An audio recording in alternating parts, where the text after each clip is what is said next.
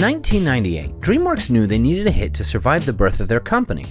It was already difficult for an independent studio to compete against the giants in Hollywood like Disney and Paramount. But Steven Spielberg, Jeffrey Katzenberg, and David Geffen made a daring move on their own and had to begin with a big risk. DreamWorks had to start out with a $2 billion loan and a few other investments, bringing their total of the start of the company to around $2.5 billion.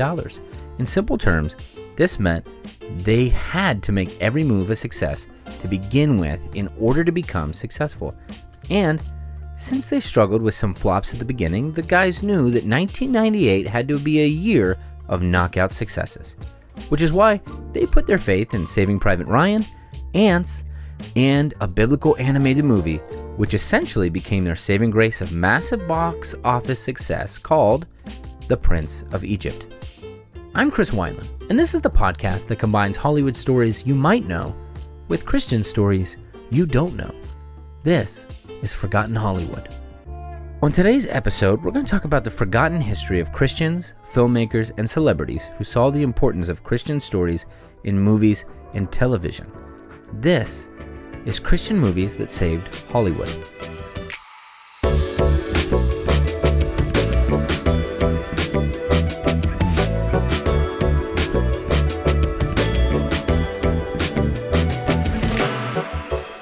First, it's time for a pop quiz. Aside from the Bible, which book has the most film adaptations? Is it Dracula, A Christmas Carol, Sherlock Holmes, or Hamlet? Again, I'll ask the question. Aside from the Bible, which book has the most film adaptations? Is it Dracula, A Christmas Carol, Sherlock Holmes, or Hamlet? Before I answer this question, I want to take you back to a memory that most of us have if we were alive in 2004. I didn't have much understanding of Jesus or God at the time. I was 14 and through the wishes of my grandparents went to CCD classes in order to join the Catholic Church. I did really well in the classes, not to brag, but I was pretty great. I even got 100% on the tests, and I won a Snickers bar, which I am still proud of today. So I guess I am bragging. But I remember telling my parents and my grandparents that some of the beliefs about God and the Catholic Church didn't make sense to me, and I didn't feel right becoming a member if I couldn't believe what I was joining. So that's where I was spiritually at the time, very uncertain and kind of confused with what I was taught in school at the exact same time as well. And then 2004 happened, and Mel Gibson's The Passion of the Christ came out in theaters. As much as I may have wanted to, I couldn't escape the conversation of Jesus. In fact, nobody could. Practically everyone went to see it, and everyone couldn't stop talking about it. I remember stories being reported on secular radio, and people coming to Christ in droves. One story of a thief stealing a Bible after seeing the movie, only to feel convicted and return it again, was one of the most talked about stories on the radio station I had listened to that one morning. One of the people in the movie that got saved during the filming was actually the man who played Judas. The actor named Luca Leonella was a former self-proclaimed angry atheist until he accepted Jesus as his savior due to the filming. He then went home and baptized his children, sanctified his marriage, and came back to the church. Now, those stories is all that I could hear at that time. And it wasn't necessarily that movie that brought me to Christ. In fact, I didn't come to Christ until I was 17. But I remember that this movie was one that brought up the conversation of Christianity to everyone in our culture. And this was one of the movies that became so vital in Hollywood that would help people to feel free to talk about Jesus and the Bible. Now, The Passion of the Christ was not the only Christian movie to bring success to Hollywood. In fact, statistically speaking, Christian movies have a higher return on investment for the filmmakers. And there have been a lot of Christian and Bible movies also made throughout the time of history of Hollywood. For the sake of time, and because I don't want to follow the rabbit trail of the Christian movie genre quite yet in this season, we're going to focus on Bible movies for this episode. So if you're wanting to hear about the Christian movie genre, like Facing the Giants, God's Not Dead, Left Behind, and all of that kind of stuff, let me know on Instagram at Chris Wineland Comedy.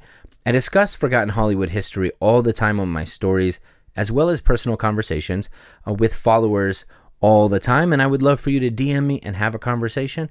I do want to do an episode in the future about Christian movies and the Christian movie genre. I'm very excited about that.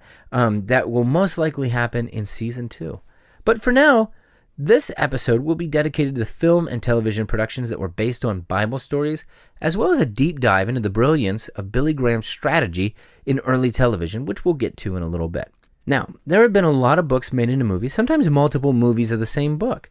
Take, for instance, Jane Austen's Pride and Prejudice, which has been made for the screen 30 times, one of which included zombies. So it's up to you if you want to count that one or not, although it was quite an interesting movie to watch. Hamlet by Shakespeare had over 31 movies based off the famous play.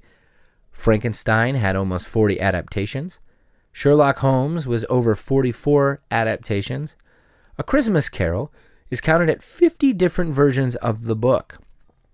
Les Mis has been made and remade just over 50 times. There's been 50 adaptations of Les Mis. So if you guessed any of those in the previous pop quiz, those ones are not the correct answer of the most adaptations towards a book. In fact, the #1 movie adaptation, which surprised me, was from the book, and it's been made 62 times, by the way, from Dracula. The book of Dracula has had 62 adaptations. Now, although 62 movies sound impressive, Bible movies have this vampire beat by a whole lot.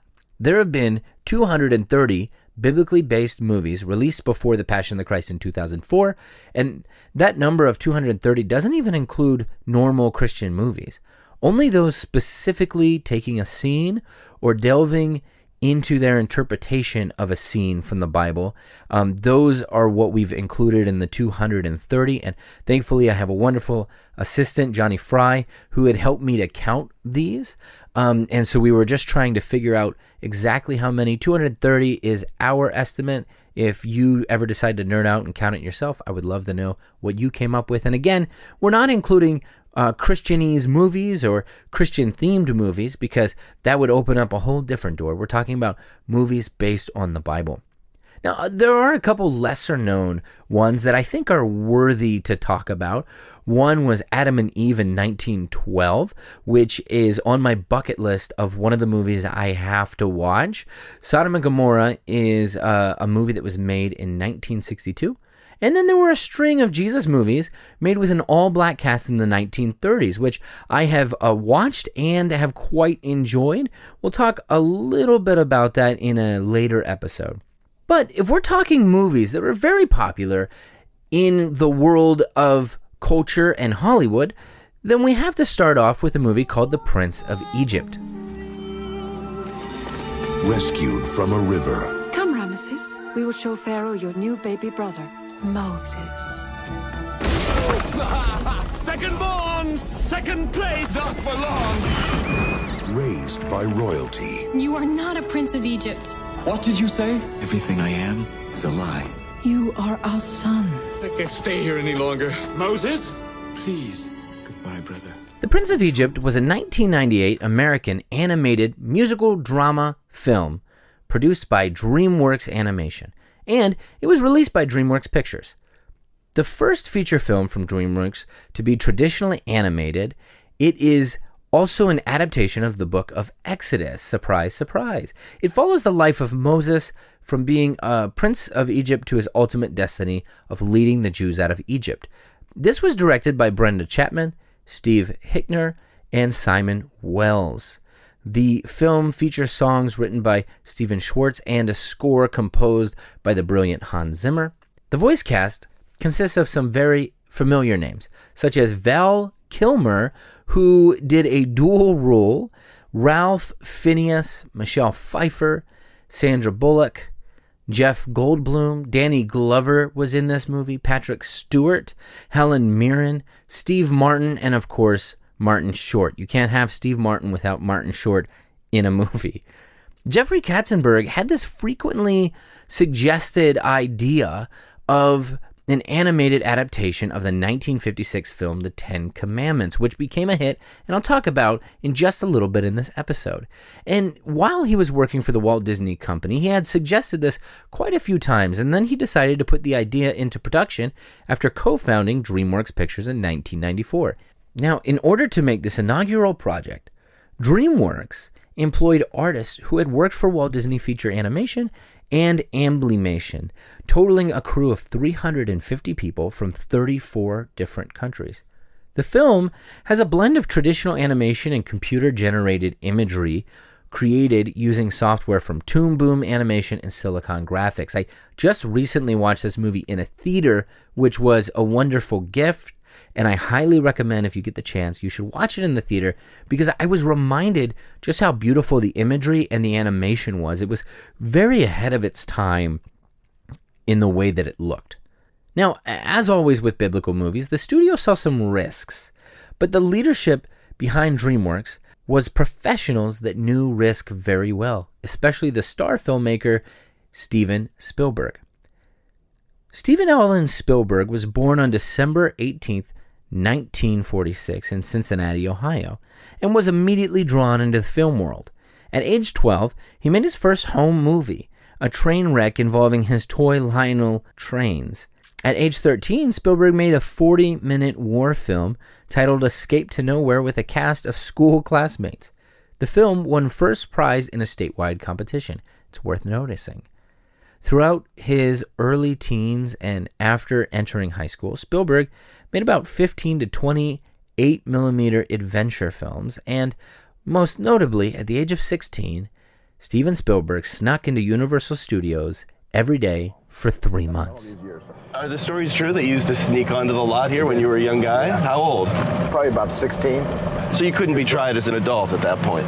No, I would have definitely been taken to juvenile court and gotten a suspended sentence for giving it a good try. But I wasn't caught, thank goodness. I had a pass for 3 days, and I just took a chance. And the guard will remember I had been here on 3 consecutive days. So you were regular. I walked in with no pass the fourth day, and he waved me through, and it was that way for the next 3 months of my summer vacation.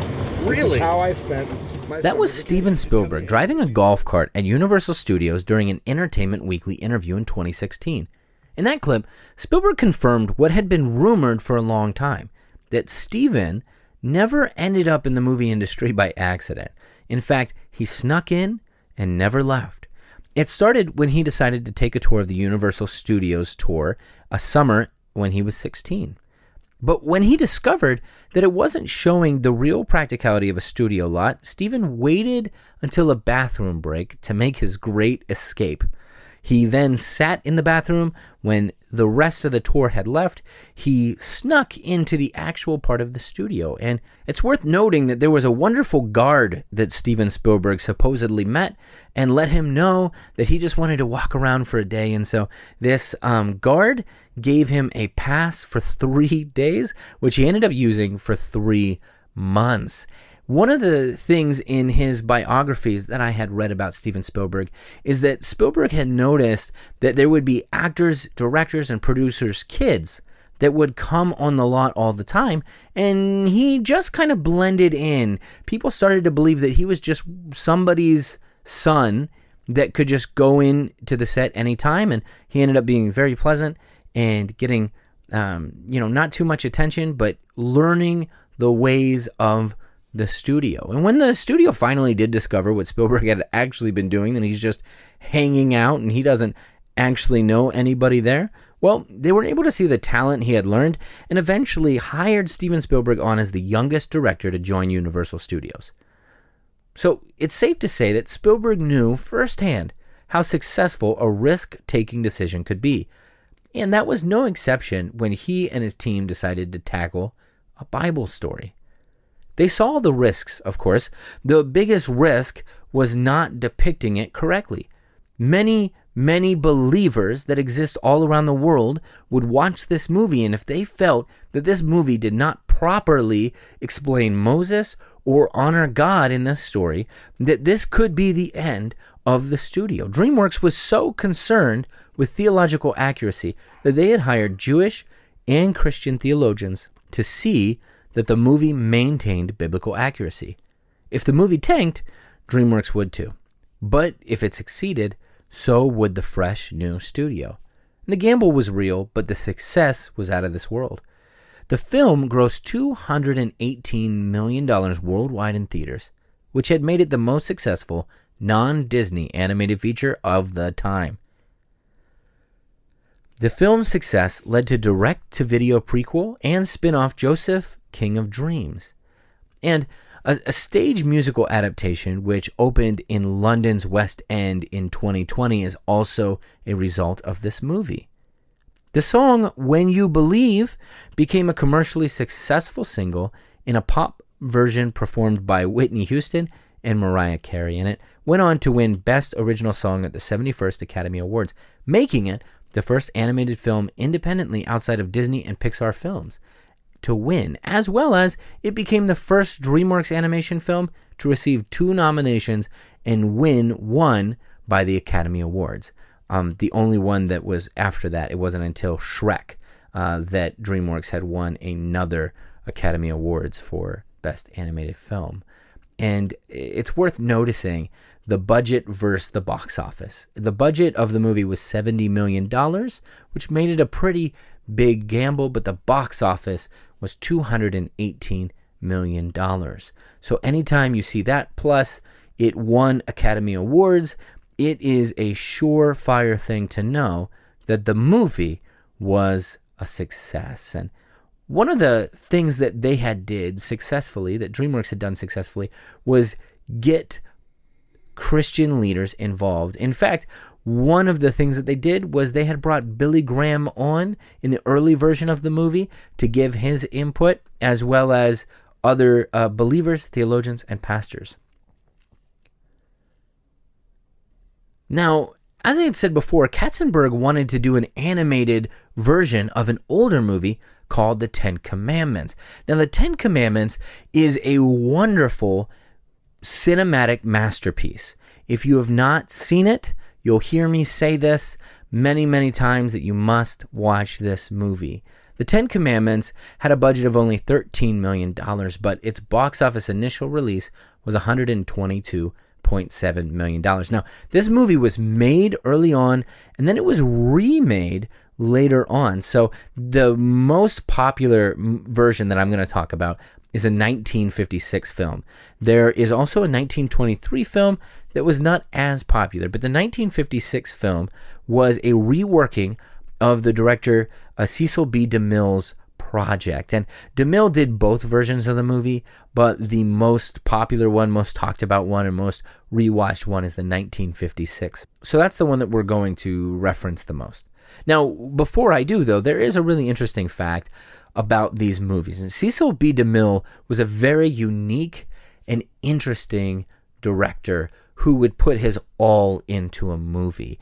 In the 1923 version, DeMille wanted to cast as many ancient Jews as he possibly can. He wanted to stay as similar to the actual story. And you'll notice that in all of these movies that we're talking about, one of the main reasons that they became the most successful Bible Jesus movies are because they tried to stay as closely to the Word of God as possible, and it always paid off. Now, DeMille had hired 250 immigrant Jews as extras in the movie so that everyone there had to eat kosher. He would also not allow men and women to coexist together in an intimate way. He would have different gender sides of camp. So there would be a male side of the camp and a female side of the camp. And DeMille was very infamous or famous for this. He also made the entire set detailed exactly like and very similar to the Egyptian background that he was looking for. He was very particular on how it all looked. He wanted it to look as biblically based as possible. DeMille, though, it is worth noting that during this time, he wanted to make sure that on set it was kosher, that there were rabbis on the set at all times, and again, as I had said, the genders were separated. As focused as he was to keep everything as biblically based as possible, Cecil B. DeMille actually had a secret, and he was cheating on his wife right around the same time that he was filming this movie. And so it's a very interesting dynamic to see of this man, that while he was filming something that became so biblically focused and became a smash hit for Christians and believers, this man himself had a little bit of sin in his own camp. Not a little bit. He had sin in his own camp, but he was trying to keep all of the people that were working for him not sinning in the camp, quite literally. So it's a very interesting perspective. DeMille, as I had said, had made the set entirely close to the Egyptian background. And one of the things that he did that was very interesting was, at the end of filming, he decided to bulldoze and bury the entire set into sand, which has made it almost impossible to find any remains of this set today. There's only been a few remains that people have found, and it's been very hard to find any proof that this set ever existed. So it's a very unique thing that he wanted to do. He didn't want anybody else to use this movie set. He wanted it to be used just for this movie and then be destroyed and buried. So that's just a fun fact. Now, The Ten Commandments was nominated for 7 Academy Awards and a Golden Globe, and it won an Academy Award for Best Special Effects. If you watch it, it may look outdated, but just know that it was so ahead of its time. In 1999, the film was selected for preservation in the United States National Film Registry by the Library of Congress as being culturally, historically, or aesthetically significant. And in June 2008, the American Film Institute revealed its top 10 best films in the 10 American film genres. They call it the 10 Top 10. After polling over 1,500 people from the creative community, the film was listed as the 10th best film in the epic genre. Network television has also aired this film in prime time during the Passover Easter season every year since 1973. Releasing only 11 years after the Holocaust, the more popular version of the film, the 1956 film, it was released only 11 years after the Holocaust, and many Jewish people learned to love this movie when it came out. In fact, Paramount Pictures CEO Adolf Zucker, who is a Hungarian Jewish person, said, "We should get down on our knees and say thank you that he wants to make a picture on the life of Moses." This was a movie that brought many, many believers to the theaters to feel very excited to watch a movie about them and about what God had done in the Bible.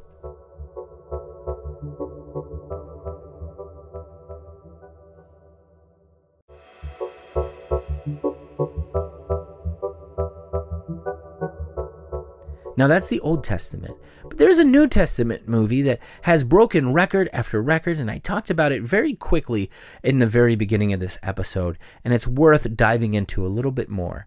I'm, of course, talking about Mel Gibson's movie, The Passion of the Christ. I just kept having visions about it, and about, what was that like 12 hours like? And what was that really like? I mean, what does it mean to get scourged and crucified and the significance of what one single event and what one God-man has done historically and changed civilization. I mean, this is like an amazing thing. I mean, and of course, you step into that arena. Now, The Passion of the Christ is a 2004 American epic biblical drama film produced, directed, and co-written by Mel Gibson and starring Jim Caviezel as Jesus of Nazareth. It also starred Maria Morgenstern as the Virgin Mary and Monica Bellucci as Mary Magdalene. It depicts the passion of Jesus largely according to the Gospels of Matthew, Mark, Luke, and John. And, of course, it drew a lot of controversy and stop signs in Hollywood.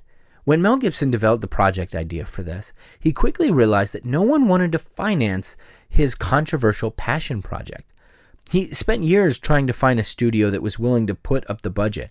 He got so frustrated that in 2003, Mel Gibson finally decided to do the whole project with his own money. Now, this was an extremely risky endeavor. In total, Mel Gibson invested $30 million of his own money to produce The Passion of the Christ. He then had to throw in an additional $15 million to market the movie for a total personal investment of $45 million. That's a lot of money to add to a movie all on your own without having the support of a studio or a producer. Now, typically, when a studio funds a blockbuster, an A-list actor might be lucky to negotiate a deal where he or she receives 10% of the film's profit on top of a high salary. That 10% would come after a movie distribution company takes 50% cut off the top. By paying for everything himself, Mel Gibson got 100% of what would have normally gone to a studio. He still had to give a distribution company, New Market Films, they distributed the movie into the theaters, he had to give them 50% for physically delivering the movie to theaters around the country and collecting the receipts. The Passion of the Christ, though, went on to make a little more than $600 million at the box office. So in case you ever wanted to know how numbers work, Mel Gibson got an incredible number of profit of $300 million because he had funded the entire movie himself. And if you wanted to go a little bit more, there's some information you may not know about the show business. Not only does a movie come out and movie tickets make a profit, but there's also the merchandising for the movie, which for this movie, The Passion of the Christ, actually had a surprising range of products, including the nail necklaces that were branded with The Passion of the Christ movie, and a couple of books, devotions, various other products. This merchandise brought Mel Gibson probably another $50 to $100 million. So his payoff was huge, and he chose, importantly, to make this movie even though all of Hollywood thought that it would bomb. And so it's quite interesting to see a huge payoff from a risk when really his desire was just to tell the true story of Jesus Christ and what he had done for us as humanity. Now, of course, the thing that made it the most controversial was its grueling scenes of pain and torture. Its grueling scenes of pain and torture made this movie stand out from other softer versions of the Passion story. This is what made studios want nothing to do with it, but it's also what drew the audience to the theaters. Here's a quick interview of Mel Gibson talking about the pain and the suffering that he had included in the movie of Jesus. And the person interviewing had asked the question, "Do you think that it was too much?" And I love his response. Well, you brought the pain to it, which I don't know nobody else had really ever done. No, they usually seemed, it was usually like bad wigs and people speaking in bad Shakespearean dialogue with, with a little trickle of blood and stuff. And I sort of, got gritty with it. Did you ever think it was too much? Of course it was too much. Yes, that was the whole point of it. It was the mystery of suffering, and which is the sacrificial lamb, I mean, if it was easy, it isn't worth much. Mm. So, and believe me, I did a lot of research on it. And according to all the research, it was way worse than that, anything I showed you.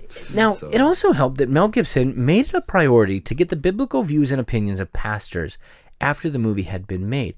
He knew that it would be important to get the buy-in of Christians and work together to accomplish the mission at hand. In fact, before the movie was released, Mel Gibson previewed the movie to over 4,500 pastors nationwide for feedback on the film with the purpose to maintain biblical accuracy. It's also worth noting that The Passion of the Christ opened strategically on Ash Wednesday. Most movies, especially back then, would open on a Friday, and Mel Gibson understood the purpose of opening it up on a Wednesday, but not just any Wednesday, Ash Wednesday. And people responded in droves, with their pastors having already watched the movie, coming to church and telling everyone that they need to watch the movie. And it also conveniently coming out and premiering on Ash Wednesday made everyone have to go see this movie. Once they did, breakthrough stories started to come through everywhere. Salvation stories started to come out of this movie. People were coming not just to the movie, but they were coming to Christ in droves and in incredible ways. And not only were there breakthrough stories that happened after the movie was made, it also happened during the filming as well. The story of Jim Caviezel getting struck by lightning is absolutely true. The assistant director also got struck by lightning twice, which is just a really interesting thing to know. He also, this is Jim Caviezel, had a 14-inch gash on his back from a mishap while filming being tortured. He had to have 2 heart surgeries during the filming of all this. He dislocated his left shoulder, and all the while he got pneumonia during the filming in the blistering cold winds. And yet Jim Caviezel, who played Jesus in this movie, said it was all worth it. The film set had many, many conversions. The movie would always have a priest on set to talk with actors anytime they needed it. One of the people in the movie that got saved during the filming was actually the man who played Judas, a former self-proclaimed angry atheist, as we had mentioned earlier. And one of the other more popular salvations that happened on set was that of a Muslim man who played the role of a guard torturing Jesus. Now, I think one thing to note about this and all of the movies that I had mentioned earlier is that we should not shy away from sharing the entire gospel story when it comes to making a movie, a video, a short film, or sharing a song. If our intention is to be biblically based, maybe we should not censor anything. And we've seen that the people, when they see the true, full picture of the gospel, they tend to react and respond in a positive way.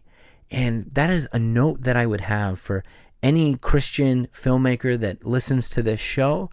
If you are writing or working on a movie about Jesus or about Paul in Acts or about the book of Revelation, maybe, perhaps, it is not our job or opportunity to censor anything, but perhaps it is our job to show the people exactly what the Word of God was trying to display and get out there. As I had already shown in a previous interview of Mel Gibson, he had mentioned that a lot of the other movies would make Jesus kind of seem a little soft, and they would put a wig on him, and they wouldn't really show the pain and suffering that was done in order to bring salvation and forgiveness of sins to each and every person that would come to God.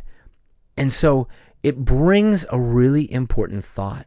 And I believe it provokes a thought for each of us as Christian creators, any single one of us that is creating anything, that when it comes to talking about Christ, sharing a story about Christ, sharing a biblical story about God, let us not censor ourselves. The world's already trying to censor us. Let us instead be bold and focus on Him. That's my 2 cents. Now, getting back to the episode, there are plenty of examples of Hollywood that used biblical or Christian stories to help profit and even save some studios, using DreamWorks as mentioned earlier. But what about Christians using Hollywood to bring salvation to the masses? There have been many well-known pastors who have spoken against theater and television, including Smith Wigglesworth in the early 1900s, as well as David Wilkerson, who altogether condemned TV and said he didn't even own one. But in the midst of pastors who condemned the use of the medium, there were several who used television and movies to the gospel's advantage, especially one who utilized it in its utmost possibility. What do you see your role as now, Dr. Graham? I'm going to continue to preach the gospel as long as God gives me breath. When I was asked to consider going into motion pictures in 1949 in California, that's what I told those people at that time, and I've told everybody since then. When a president has called and asked me to take a certain job or to do something, or somebody's asked me to run for an office, I've told them the same thing. And I would say it today as I said it then with even more authority. I intend to preach as long as I have the strength to do it. Billy Graham had always been committed to proclaiming the gospel of Jesus Christ by every effective means necessary. Mr. Graham's evangelistic ministry began in radio and quickly incorporated television as well. Even while in its infancy, Billy Graham understood the power and reach of television. The Billy Graham Evangelistic Association was formed in 1950 and began using television as early as 1951, when nearly 12 million households owned a black and white television set. And Billy Graham, along with Cliff Barrows and George Beverly Shea, used studios of KTTV in Los Angeles to produce a half-hour program that they place on as many stations as possible. In Billy Graham's autobiography, Just As I Am, released in 1997, he said this, "Radios, books, and films have all had an important part in extending our ministry, but by far the most significant in the long term has been television. More than one critic has pointed out the limitations and pitfalls of television. No doubt television also had been used to promote lifestyles and points of view that are opposed to what the Bible teaches. All of that, however," and this is still Billy Graham speaking, "does not rule out television as an incredibly powerful vehicle for shaping character and influencing people for good or for evil. Like most technologies, television in itself is morally neutral.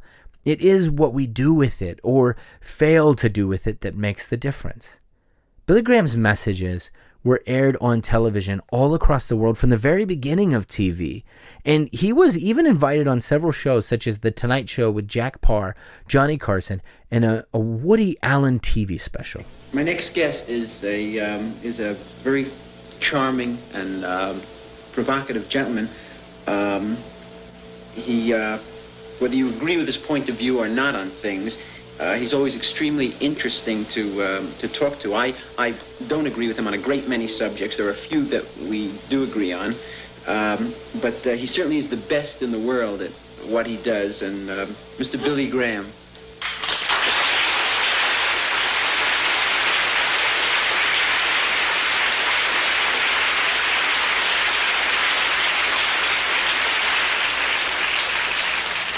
Very nice to be with you, Woody, and I'd like to say that there's some things I don't agree with you on. I know, but it's a question of which one of us will be converted by the time... I hope I can convert you to agnosticism by the time the show is over. Well, I've had a lot of people try, and the more they try, the firmer I get in my conviction. Can I ask you what your favorite... In all of his interviews, Billy Graham never strayed away from the gospel. He also made it a point to keep the focus on Christ and not himself. So much so that it seems as though some hosts didn't even know how to respond. Woody Allen, in his special, even responded in an interview by inviting himself to a Billy Graham crusade. That's how much Woody Allen didn't know how to deal with this interview. If you come to one of my movies or something, I'll go to one of your revival meetings. Well, now that is a deal. Yeah. The boldness of Christ and God in Hollywood has proven to bring eyes and ears towards listening and seeing, not away. I think it's important for us to remember the history so that we can remember the success of boldly professing the truth and Christians in the industry early on that had seen movies and television as a wonderful opportunity to get the truth of Jesus Christ and of God out there. People want the truth in theaters, and they want it in their televisions. We should continue to give it. For more information on Forgotten Hollywood, visit my website at chriswineland.com. You can also find all of my source material from this episode and other past episodes on my page as well, and be sure to follow me on Instagram at chriswinelandcomedy. We'll be back next week with another surprising episode of Forgotten Hollywood.